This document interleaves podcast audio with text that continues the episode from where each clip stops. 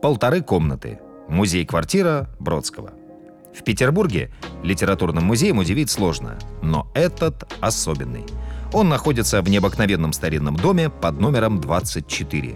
«Громадный торт в мавританском стиле», называл его Бродский – этот дом был построен еще в конце 19 века и стоит на пересечении трех улиц – Пестоля, Короленко и Литейного проспекта. Удивительно, что до сих пор его называют именем первого владельца – князя Александра Мурузи.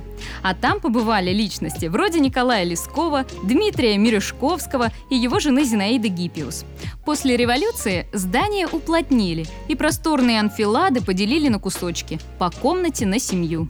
Да, это место просто пропитано историей и литературой. А расскажи, а как появился сам музей Иосифа Бродского? В 1999 году друзья Иосифа Бродского создали фонд и начали выкупать комнаты в его коммунальной квартире, где он жил вместе с семьей с 1955 года. И вот, в 2015 году, в честь юбилея Бродского, они смогли открыть музей на один день. И что же случилось после этого однодневного открытия?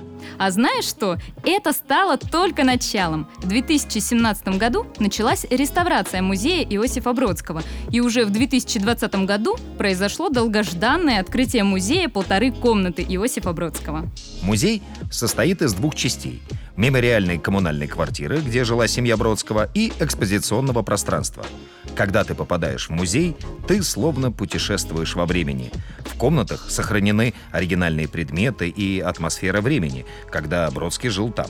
А в экспозиции ты можешь окунуться в его мир, выпить чашечку кофе, взять книгу из его библиотеки и насладиться чтением в уютном кресле у камина. Ах, да, звучит как настоящий рай для поклонников Бродского. Советуем не упустить возможность посетить этот музей.